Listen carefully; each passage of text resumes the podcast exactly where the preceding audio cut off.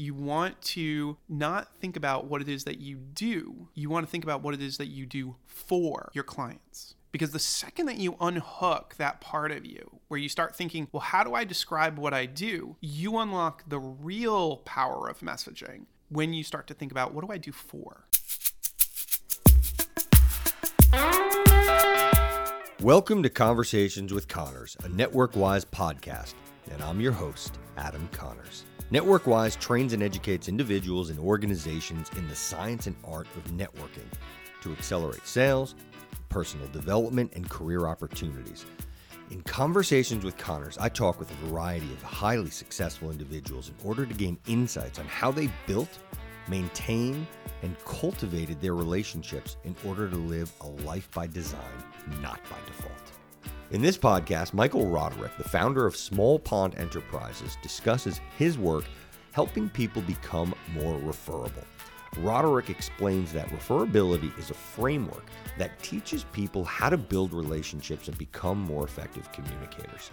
Roderick discusses the challenges he faces in helping people change their behavior and mindset, particularly when it comes to shifting from a transactional to a relational approach.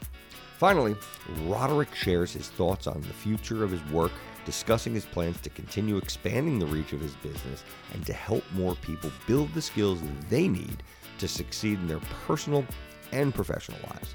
Overall, the podcast provides an insightful look into the challenges and rewards of helping people become more effective communicators and build stronger relationships.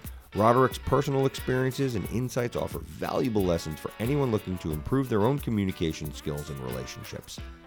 Let's get to the show.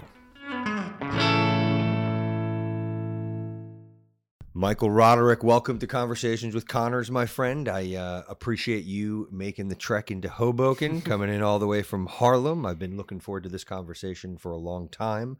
Uh, we were introduced back in 2014. Wow. Yeah, yeah, I know it's crazy. I, I it's uh, yesterday I was looking back, uh, at, you know, like the first correspondence, and so uh, yeah, so so almost a decade. Wow. Which is uh, pretty crazy, but I also think it speaks to uh, both of us. Yes. You know, so uh, I'm excited for today's conversation. The audience is going to get an opportunity to uh, learn about a good man, learn about a man who's done a lot of good, and uh, there's going to be a lot of really good takeaways. So um, let's set the stage, if you don't mind. Uh, give a little backdrop about you know who you are, Sure. um, and how you're helping to change people's lives. Yeah, sure. So um, I started out as a high school English teacher, and I went from being a high school English teacher to becoming a Broadway producer in under two years. So now I focus on making subject matter experts the stars by helping them with a concept I've developed called referability. So I look at how do you get people to talk about you when you're not in the room in a good way. And I love helping subject matter experts who they're really wonderful at what they do. They've they've done a really great job of serving their clients, but they haven't necessarily thought about how they're going to share that message, how to get those ideas and those concepts out there.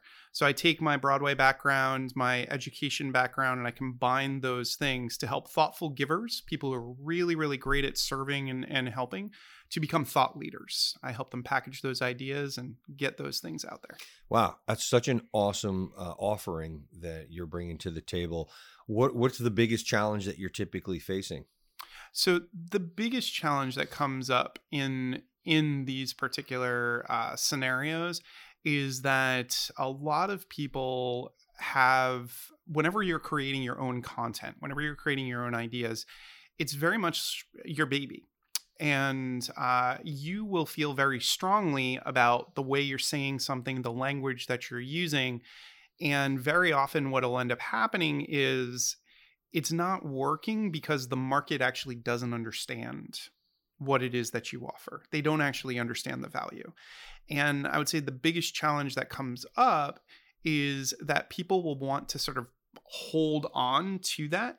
And I've had that in my own life and in my own offerings in the past where I really liked the name of something, right? Or I really liked the way something sounded, or I really liked the way something was positioned. But when it actually went into the market, nobody was buying it. And I think it's really, really important to be able to sort of have that distance and say, the market is the client. That is such a great point, and I'll I'll uh, reinforce that. So I literally just a few weeks ago had a, an experience that really supports what you're saying. Uh, I was coming off of the new offering. Uh, we had to create a new logo and a, you know like a pitch line, if you will. Yeah. And I was in love with a certain logo, and I was in love with the pitch line. But I, you know, uh, based on a previous experience, I said, well, let's let's put it out to a focus group. Mhm. So, which I didn't do that. and then I previous that. So, anyways, the the punchline is, uh, I think we had over a hundred people kind of vote anonymously, and we had I forgot how many logos we had, like like four or five logos, and the one that was my uh, least favorite was far and away the winner, Yep. and the pet and the, the line. If you will, I think what you know, my second uh, worst was the winner. yep. So that's what we went with, and we've gotten some extremely great feedback. So to your point, one of your many skills, I guess, is helping people really kind of uh, um, I- identify what their true offering is. Yeah, I really excel in the aspect of seeing how other people will see something. So uh, when I when I look at an offering or when I look at uh, the way that somebody's positioned themselves, I can sort of take on the the persona of a client or a market, and I will often basically be able to see this is why this thing is interesting or this is why this thing uh, will have traction versus this is confusing this doesn't really make a lot of sense uh, and I, th- I think that a lot of that comes from this entertainment background because when you work on broadway you really have to kind of make a split decision in many cases about whether or not something has the potential to move forward. So, as a producer, there were many times where I'd go and I'd see a reading, and within the first five minutes, I would know whether or not I was going to raise money for that or whether or not I was going to tell other people about it. And the rest of the show was either convincing me I was right or convincing me in the opposite direction. Mm. So you're able to distill down what their superpower is. Yes. Yeah. And Wow. I, I see that very, very often. Uh, and one of the most fascinating things about that is often your side dish or your side thing is actually your superpower. So Hmm. there's lots and lots of instances where I will talk with a client and they'll be like word vomiting about what it is that they do and what it is that they offer. And the way that I like to think about it is I hear everything in black and white and I hear the interesting things in color. So they'll just be spewing and sort of talking, and most of it comes in black and white. And then I'll hear something and I'll be like, wow, that was really interesting. That was really compelling. And nine times out of 10, it's the thing that they've decided to dismiss. Hmm. It's the thing that actually wasn't that important to them, or that they've kind of kept buried, or that they haven't really thought about. And often that's the thing. And this actually happened for me personally. I was teaching a workshop, and it was a sort of general networking workshop.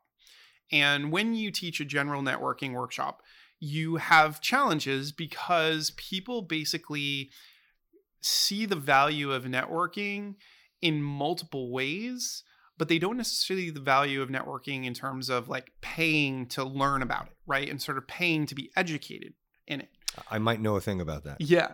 Um, and and the thing is, the reason for that is that there are so many variables to the result that a person gets. So I could teach you the best ways to say something. I could teach you every networking framework in the world.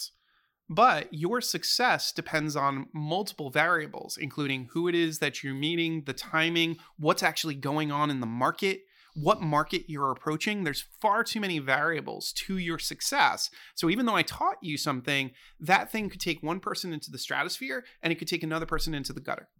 It's a great way to articulate it, by the way. Thank you. Yeah. So I was teaching this workshop.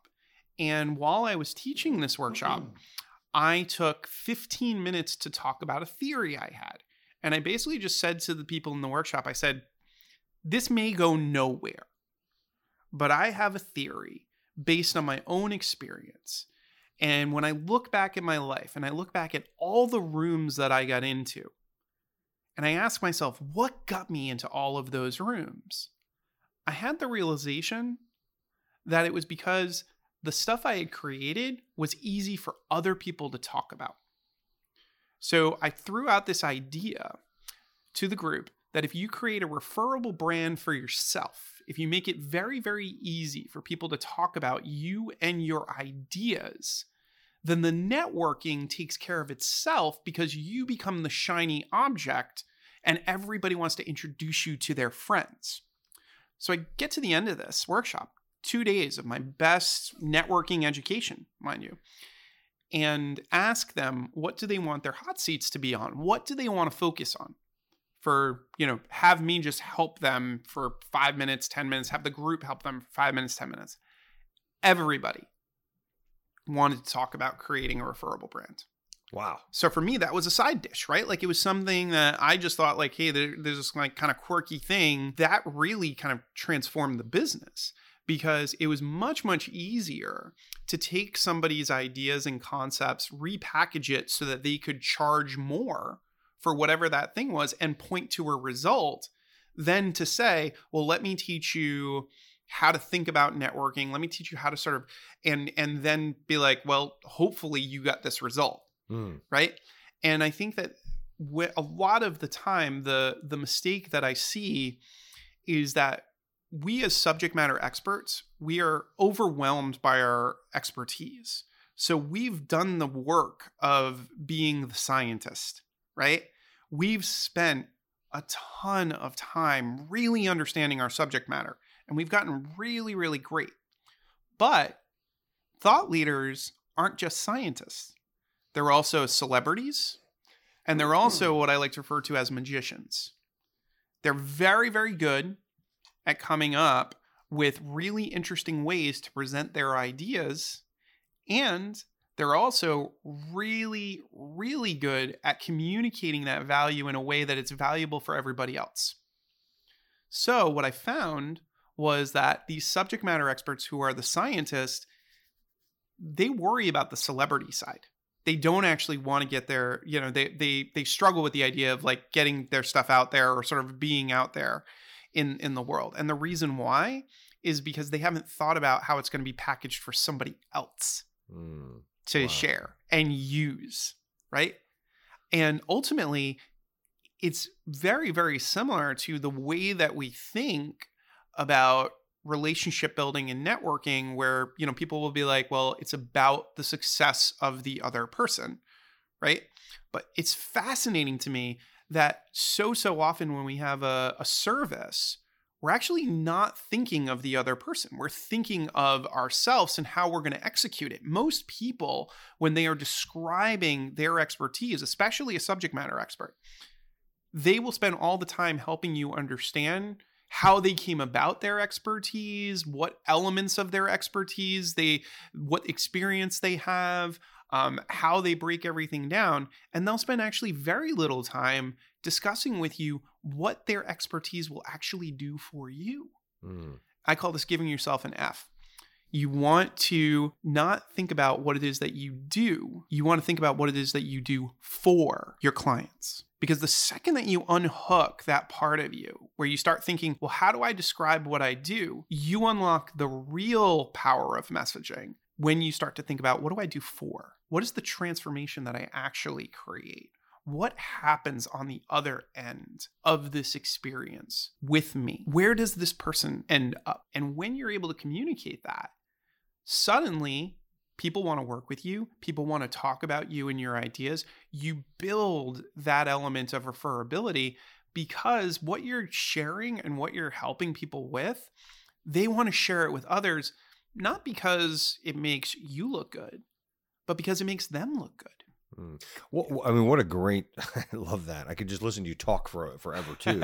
what um, do you have a formula for this? So I so that's a really interesting question because formulas are very very dangerous. And I have this conversation a lot. A formula basically says to you, do it this way and say it this way, which means that you don't get to be yourself. You basically get to be a version of me, mm. right? You have to parrot what I say. So I actually never teach or put anything together in formulas. I only teach in frameworks because a framework helps you think differently about a particular idea. It doesn't tell you what to say. It doesn't tell you even how to think. It just gives you a way to start to think differently about an idea. Are, are you a, a Shane Parrish fan by any chance? Do you know Yes. That okay. Yeah. Yeah. Yeah. Yeah. You're, you're speaking in mental models. Yes, So- exactly. okay. Exactly. So yes, so it follows and and ultimately that aspect of mental models, think about the level of referability that it has, right? So now Shane just got advertising on your podcast, right? Mm, Without even asking you to be advertised or talked about Yeah. on your podcast. Why?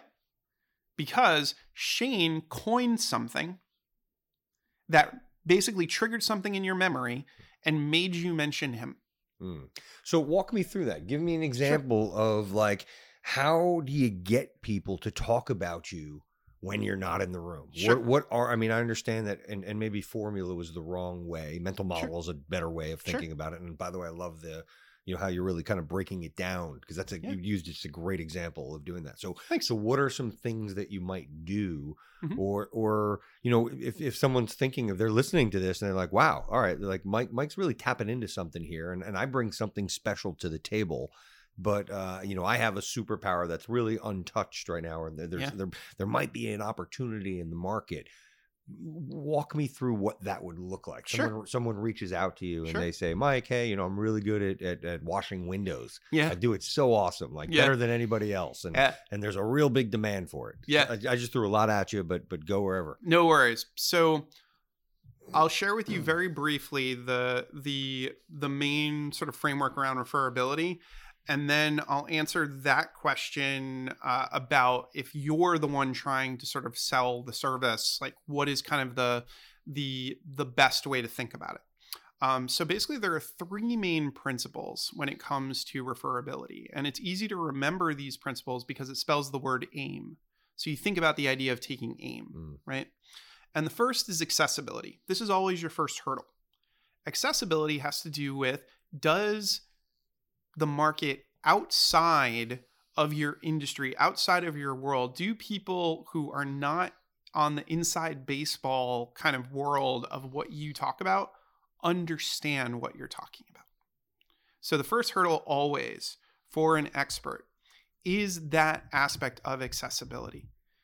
Are you making it so, so easy for someone to understand that they feel like they're connected? They feel like they understand it.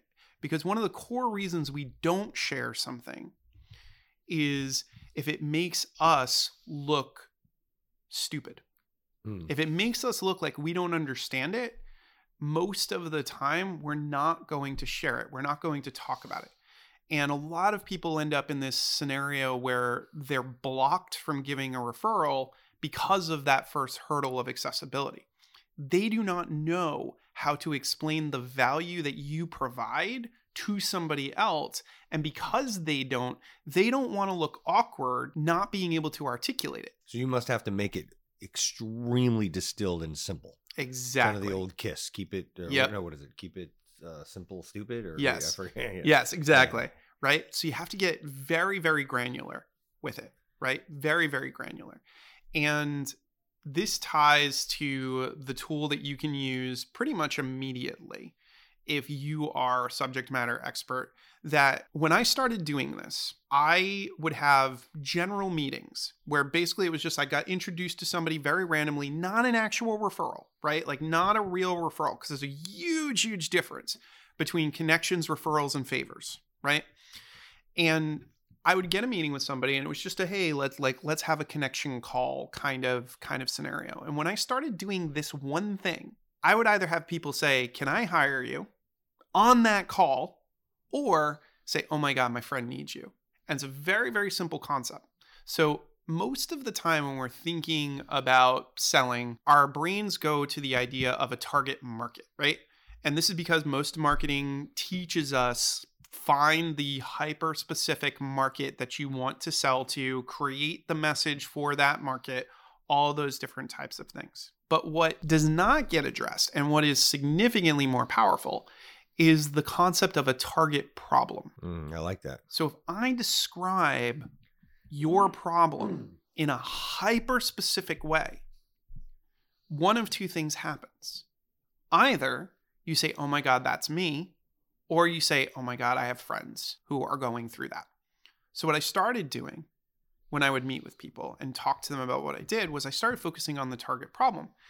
And the target problem that I saw in my market was that people who were really wonderful at doing the work for their clients deprioritize doing the work to actually articulate what it is that they do. Kind of like the shoemaker's kid has no shoes. Exactly. They don't come up with their own frameworks, their own models of thinking.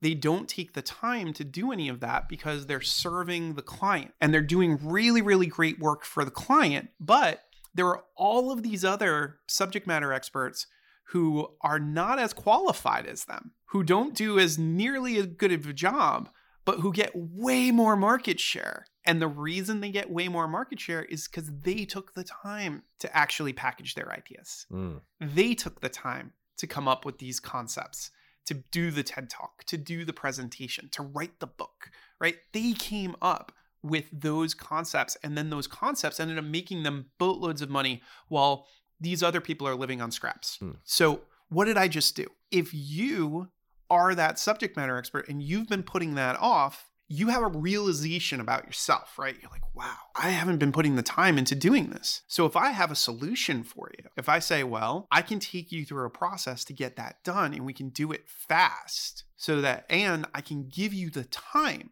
to actually create this, I can give you the time to put all of this together, this thing that you've been putting off what happens?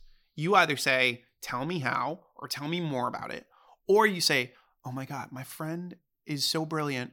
They're so, so great. And they're constantly getting like next to nothing for what they, for the value that they offer. I got to tell them about this guy. I got to have that conversation. So notice what I did from an accessibility standpoint, mm-hmm. right? I framed this in a way that either the person across the table is feeling themselves or is thinking, oh my God, I know somebody who's like that. So when you take the time to think about the target problem that your clients are going through, and if you've already got clients or if you've had clients, your best copy is literally in your clients' mouths.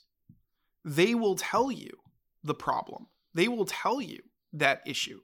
If you go to a client who you've had success with and you say, Can you describe in detail where you were before you met me, you will have so much language to use to help you craft that target problem. So, target problem is probably one of the fastest ways to get at this accessibility side of things. Now, the thing I'll say is that there are lots and lots of ways to think about accessibility and break down accessibility, and we could go in lots of different directions with that.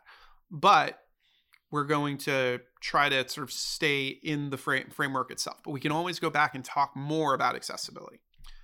If you overcome the hurdle of accessibility, if you've gotten to the point where people get it and people are willing to refer it and talk about it, you now have another hurdle, which is the hurdle of influence most of the content and the material and the things that are out there will communicate that influence is about persuasion. It's about me getting you to do something through various tactics, through various ways. And if you've read Robert Cialdini's book Influence, right, it breaks down what's actually happening from a psychological standpoint. It's the 48 laws of power for those of you who aren't familiar. Yeah. no worries. Yeah, yeah. Um, and so the thing is, right, if you're thinking in that way, if you're thinking in the way of how do I persuade, then your market is going to feel that. They're going to know kind of exactly, oh, okay, you're using this thing on me to get me to do XYZ because the market has become sophisticated enough. Enough people have read about this, enough people have been exposed to marketing that they already know sort of what's happening.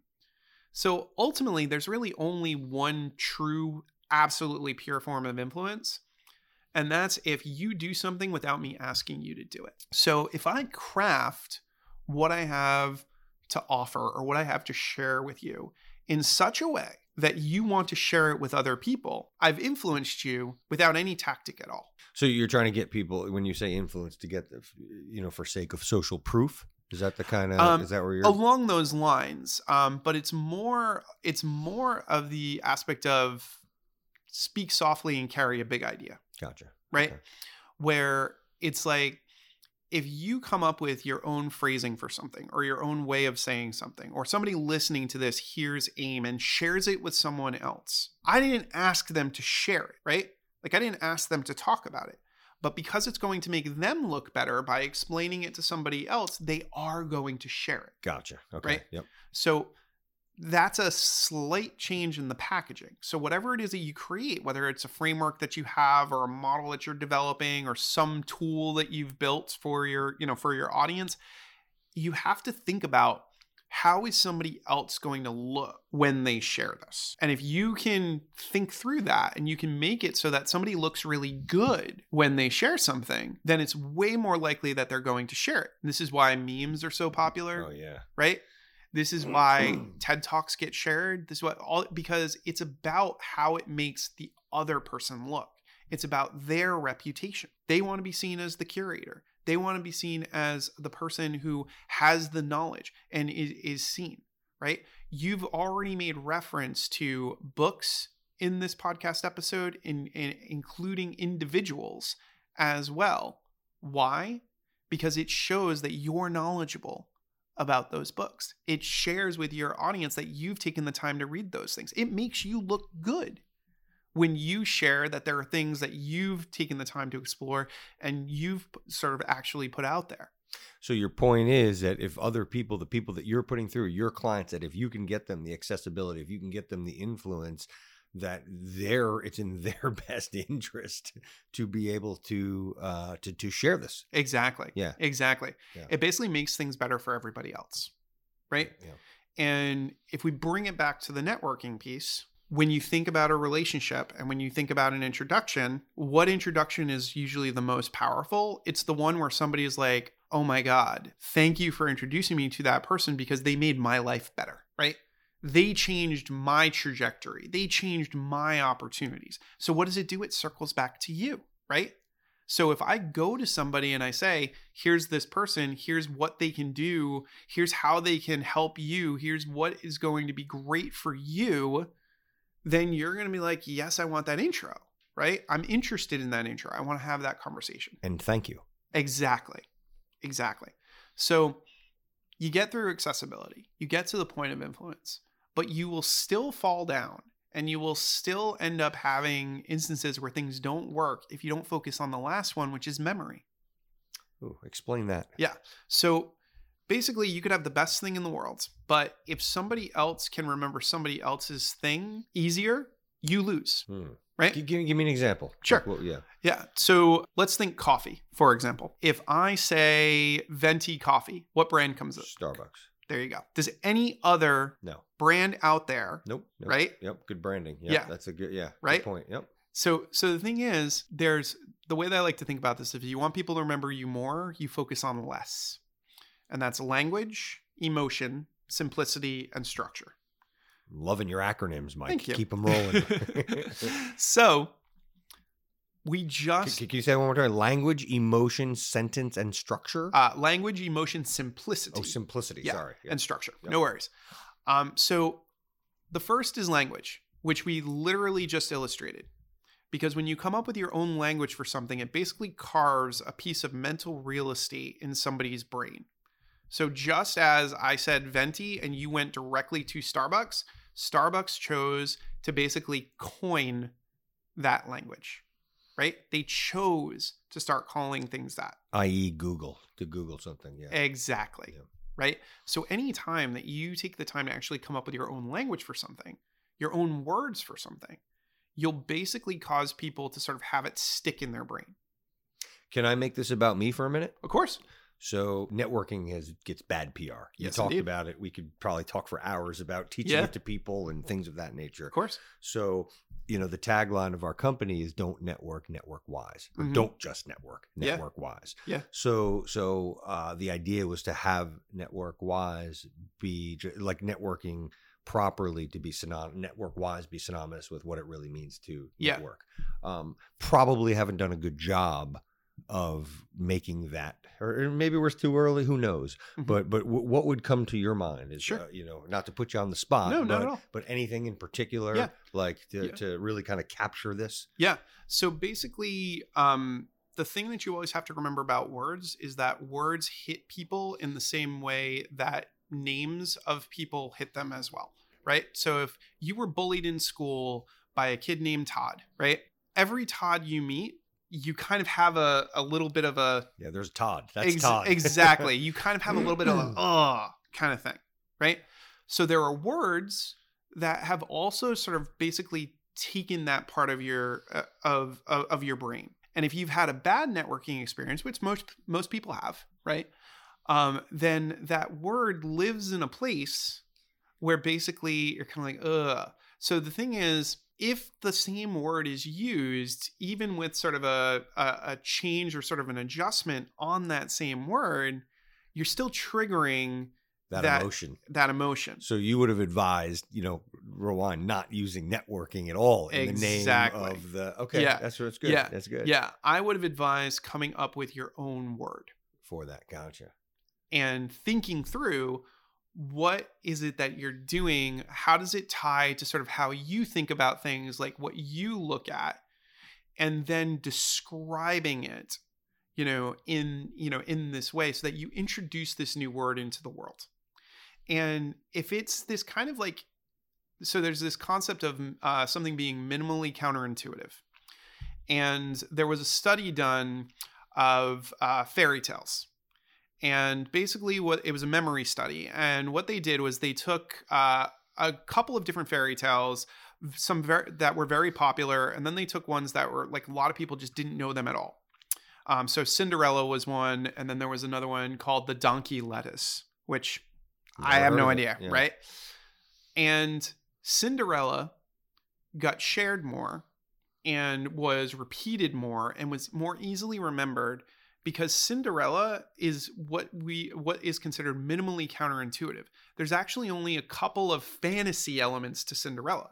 Most of the story is real with just a few fantasy elements. Hmm. Whereas the donkey lettuce was this like fairy tale fairy tale fairy tale so many different elements so many fantasy elements so many you know things that how are you going to remember all of the pieces of it had nothing to do with rel- like being able to relate it was strictly just It was too much Yeah, it was about any issue with memory is usually tied to the fact that our memory can only hold so much information at any one period of time. Hmm. Right? So anytime we forget things, it's because our brains become overwhelmed because we don't have enough room basically to sort of hold all of those things in our brain. So when something's minimally counterintuitive, what you do is you make sure that most elements of the thing is something that they already recognize, but there's one or two elements of innovation. interesting I, I often refer to it as finding your Celine. Uh, so there's this great uh, book called The Power of Habit, oh yeah and there's this really great story about Hey Ya by Outkast. And when Hey Ya by Outkast first came out, it was not a hit originally, right? It just came out and people shut it off almost immediately. And the reason for that was that musically, it sounded very different than most of the other pop songs at the time. So, what the radio stations had to do in order to actually get it into the mainstream was that they had to basically put Hey Ya in the middle of pop songs that already kind of had a very familiar sound that people already kind of recognized. And one of those artists was Celine Dion. Because if you've heard one Celine Dion song, congratulations, you've heard them all. right?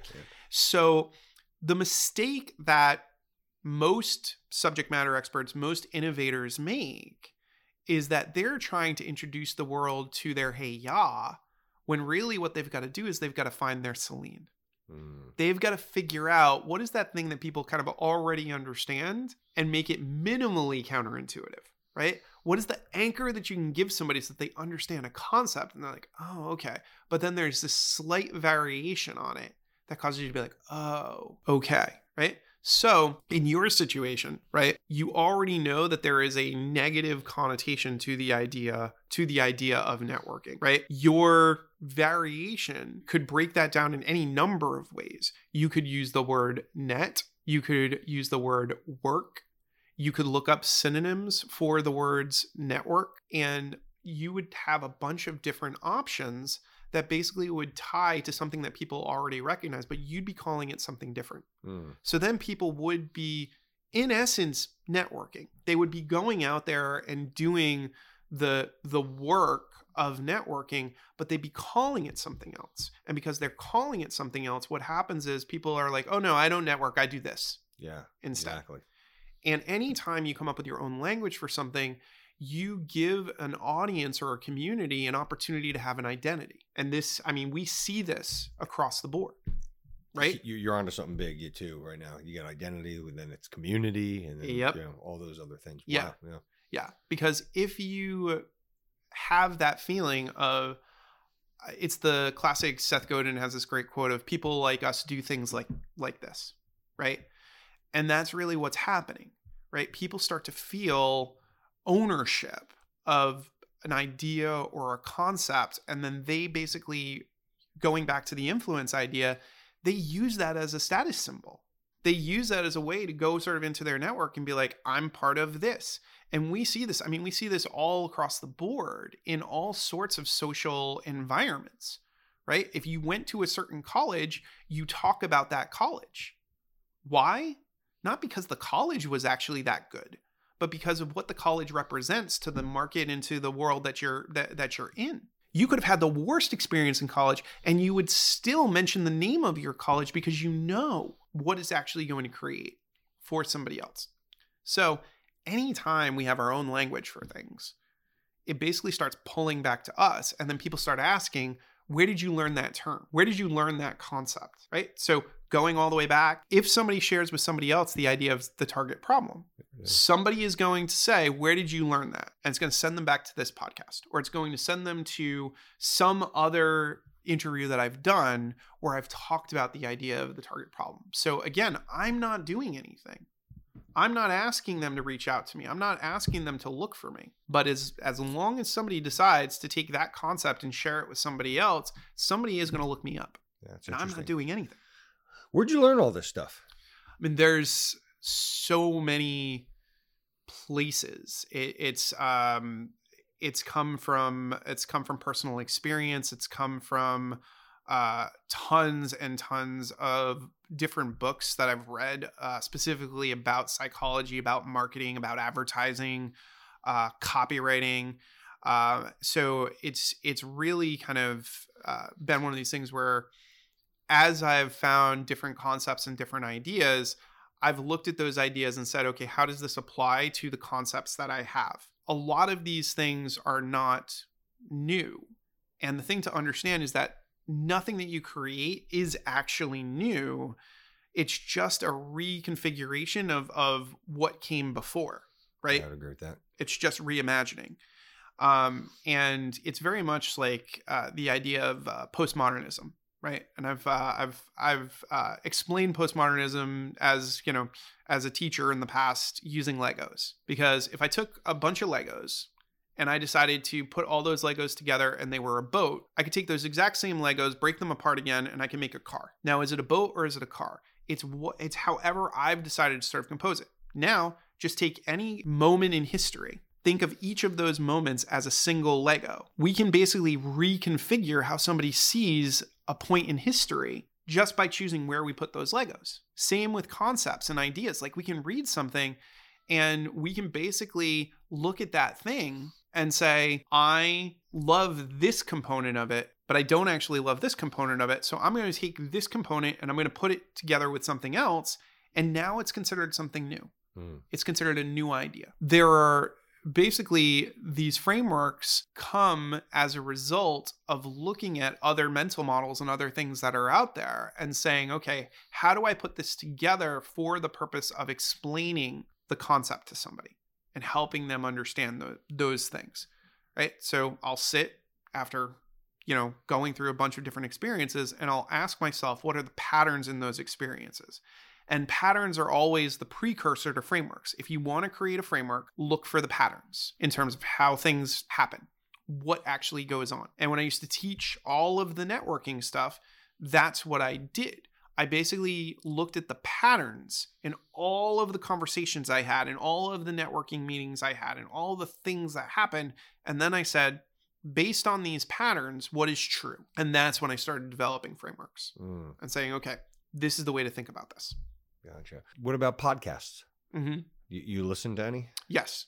Yeah. Any in particular you recommend? Um, I, I love uh, Unmistakable Creative. Hmm. Um, I think uh, uh, Srini Rao, who who runs that, I think he's just very very great at asking questions, right, and really sort of digging in and finding like really really great people. Um, uh, I also uh, have a friend who has a show called the Seven Figure Millennials Podcast. Um, his name is Brandon Fong, and Brandon does so much research on his guests and pulls so much out of them in terms of the books they, they they've written and the things that they've done that it's just really really interesting material right? It's really really interesting material. And again you sitting and listening to a podcast right? And being like oh so many interesting ideas there right? It's another uh, person that i follow uh, jason feifer um, and he's got multiple podcasts but he's another one where he just asks really good questions and sort of thinks about all these things. So what does that do? That basically gives me things to think about. There's a saying, it's by uh, Justine Musk, which is uh, reading is the inhale and writing is the exhale. And ultimately, it's the same thing with listening, right?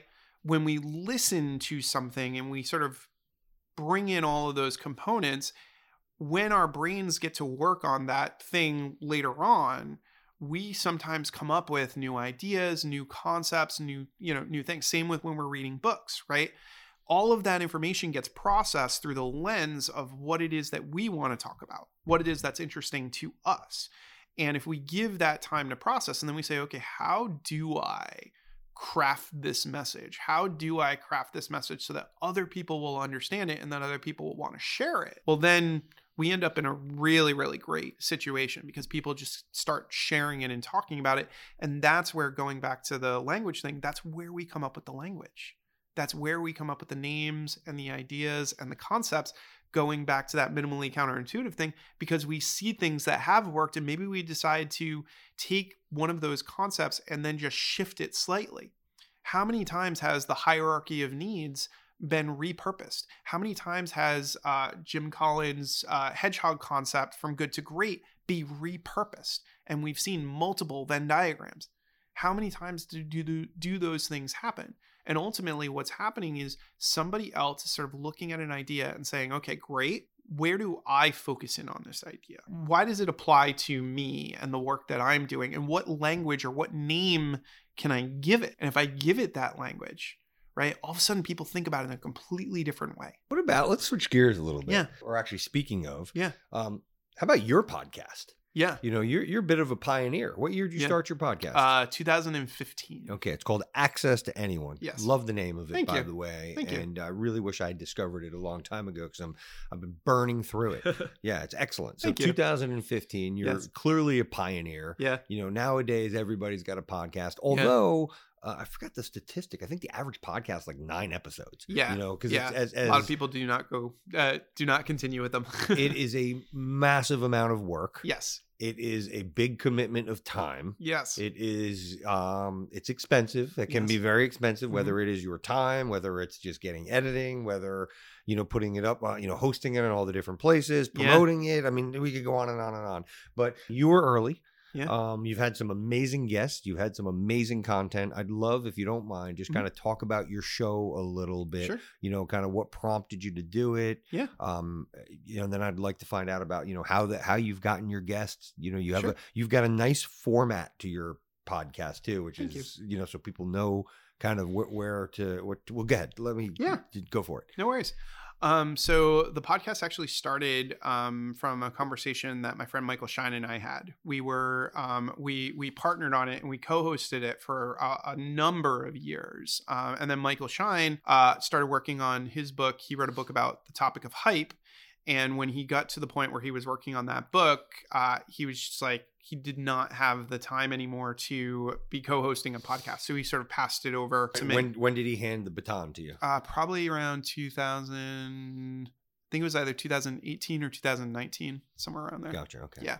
Um, so it started with a conversation that Michael and I had, where I had made a lot of introductions for him, and he uh, came to me and basically said, you know, you know, so many fascinating, like really interesting people uh, people are doing this sort of podcast thing. Why don't we interview them?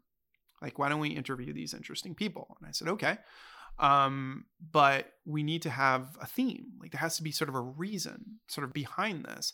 And uh, at the time, uh, Michael Schein was running an agency and he was helping people uh, develop their brands and get their ideas out there. And at the time, I was still teaching uh, these networking workshops, right? So I was still doing a lot of teaching workshops, running programs, like doing things of that nature. So we sort of sat down and said, okay, well, it probably has to be about relationship building, right? And then I just kind of thought through, okay, well, what is the thing that is really, really compelling when it comes to relationship building? And most of the conversations, most of the questions that come up when anybody talks anything net- networking or relationship building oriented really ties to the fact of being in front of the people that they want to be in front of and sort of having that opportunity.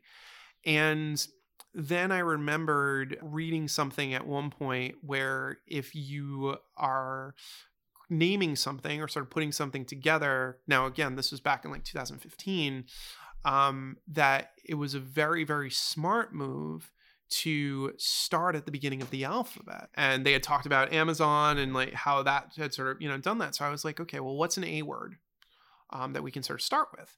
And then I had this realization was like, well, access is the thing that people really care about, right? So uh, I said, why don't we call it access to anyone? And we'll take the time to sort of dig in and I'll teach my relationship building stuff and you can teach uh, your stuff about branding and technology, and and we can and we'll just co-host and we'll just chat with people together. We'll interview each other, sort of about our ideas. And uh, once we started, we just invited a couple of our friends to basically do interviews with us. And what ended up happening was those friends were like, "This was an amazing conversation," um, and they really enjoyed it. So they just told other people sort of about it, and it ties right right to it, right? So it's like that accessibility piece of it was a pretty straightforward thing. Like you knew kind of what you were doing. Um, and then in addition to that, it had that influence element because at the time, again, not as many people were doing podcasts. So it actually meant something to say to your friend, Hey, I was on this podcast. Do you want to be on it? Right. It was this novel thing. It was this like interesting, you know, kind, kind of thing.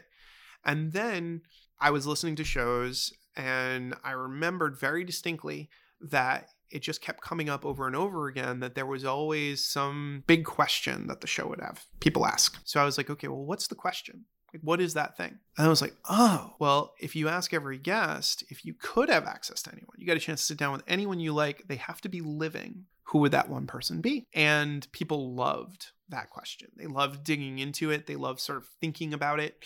Um, and there were instances and there there are multiple instances where people will describe somebody and maybe it's been a past guest or maybe it's been somebody that I do know and I can make that intro. I can I can help them sort of figure that out. But I also then include the audience in that sort of equation. And I basically say like, hey, if you know this person, I, I love that. Us. I thought that's I thought that's brilliant. Thank yeah, you. Yeah, I thought that was really good. You know, something else about your show too is that there's always um yeah i mean i'm typically you know working out when i'm listening to to podcasts but i found myself just like oh i gotta write that down yeah like there's always really salient takeaways you know so people yeah. are there's a lot to learn yeah what are the goals that you have with your show yeah so my goals are really twofold. Um, one is to really basically learn from as many people as possible, right? So, one goal is to just sort of be able to kind of see like all the different sort of uh, viewpoints, ways that people are thinking about things, um, develop new relationships, people that I don't know yet, right? People who I haven't had a chance to really get to get to know or sort of get to connect with. Um, but then the second is to basically have the opportunity to refine and revise ideas, right? So like if somebody's sharing something, I can share a concept or an idea of mine that I think applies to what they're talking about. And then I can see does this New York Times bestselling author, does this, you know, startup founder, does this person get it and think, wow, that's a really interesting concept? Or are they like, mm, I don't really know about that, or I don't really know if that applies, you know, or whatever the scenario is. And what it does is it's a way to vet a lot of my concepts, a lot of the things that I'm developing and that I'm working through. So I love having conversations on the show and I love periodically sort of bringing up a concept and then hearing does somebody say wow i love that concept. I think that's such an interesting concept or oh no it, you know it's not. And you know there are some instances where some of these people are that subject matter expert so they might ask me about what i do and and how we might be able to work together and and things of that nature.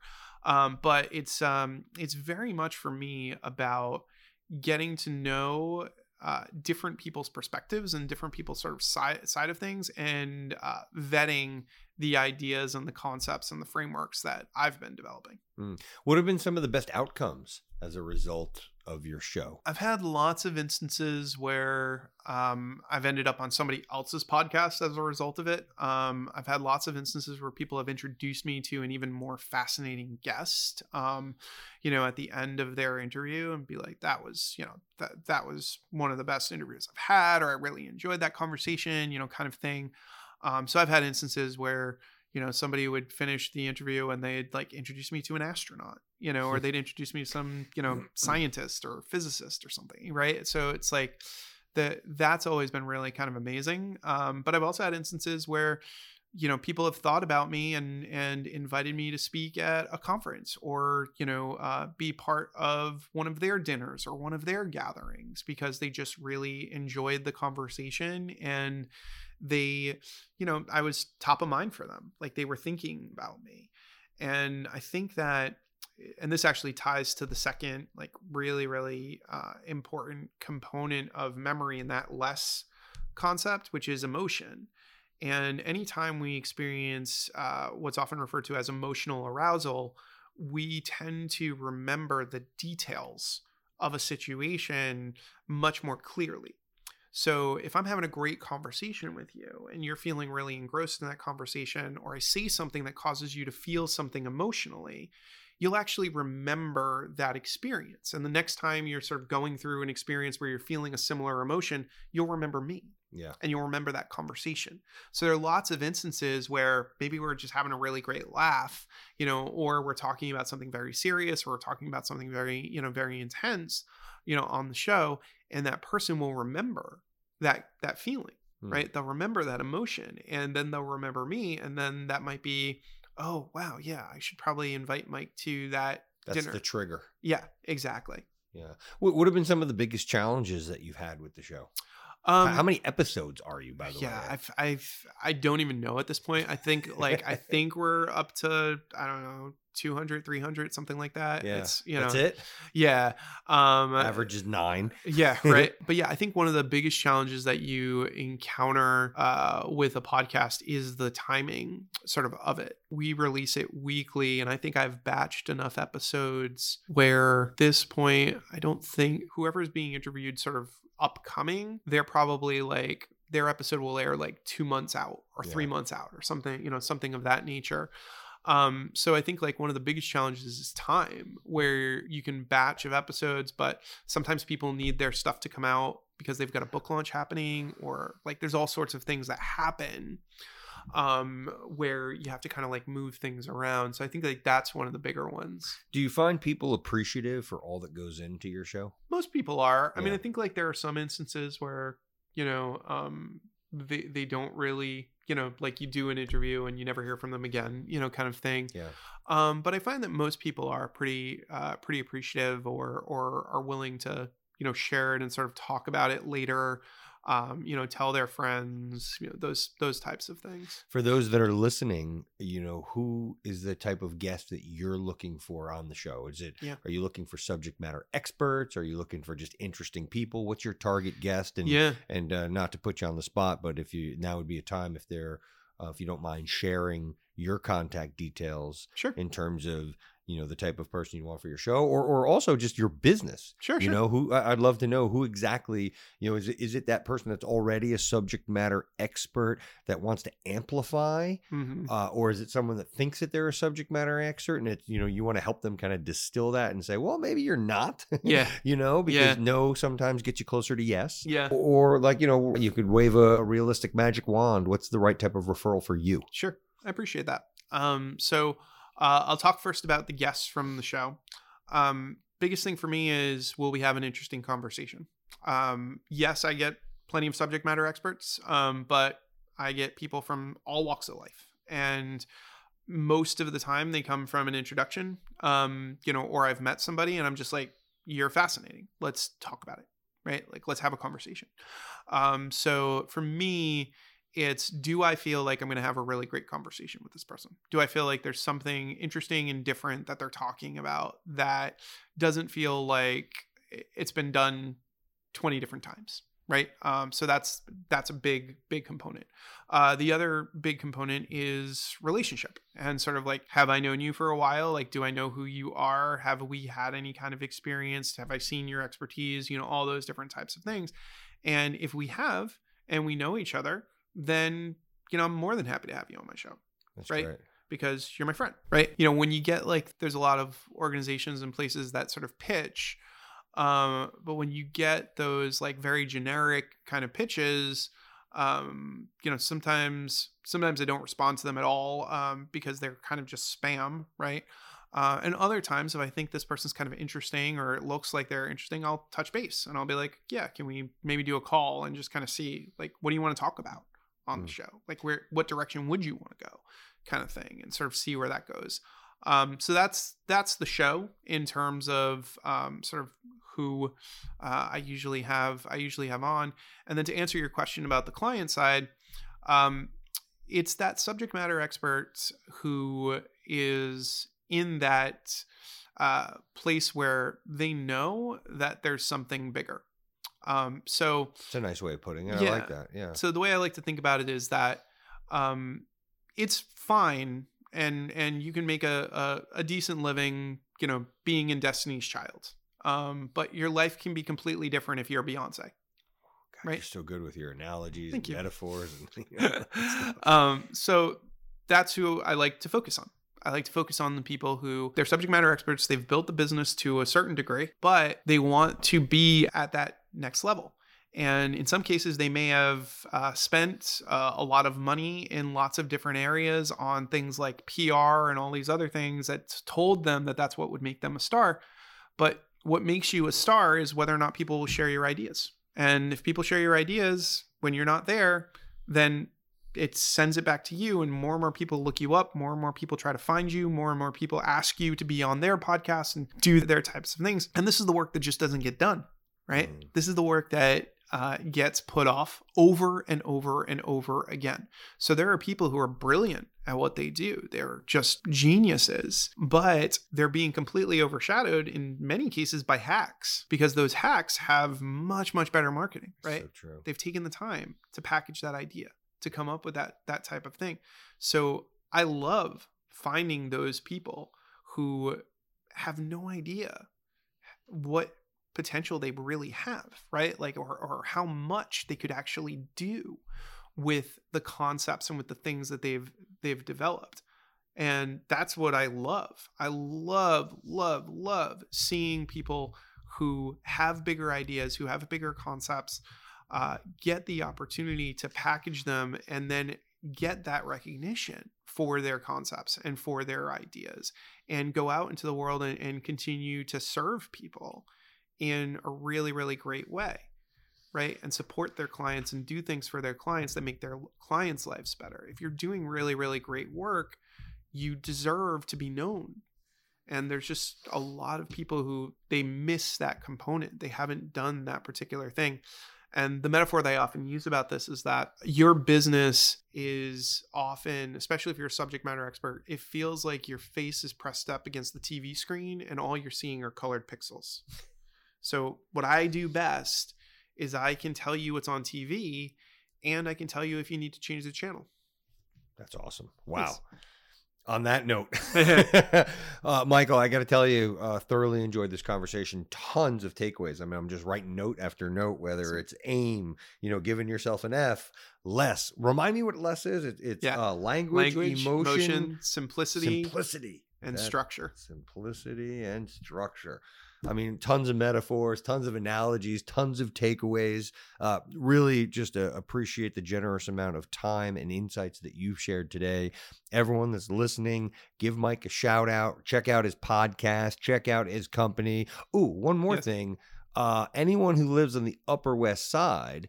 Speaking of a pitch, do you mind giving a quick pitch on your wife's uh, little endeavor? Sure, sure. Um, so my wife uh, teaches at a school called uh, Guidepost uh, Montessori, and uh, it's a really uh, phenomenal.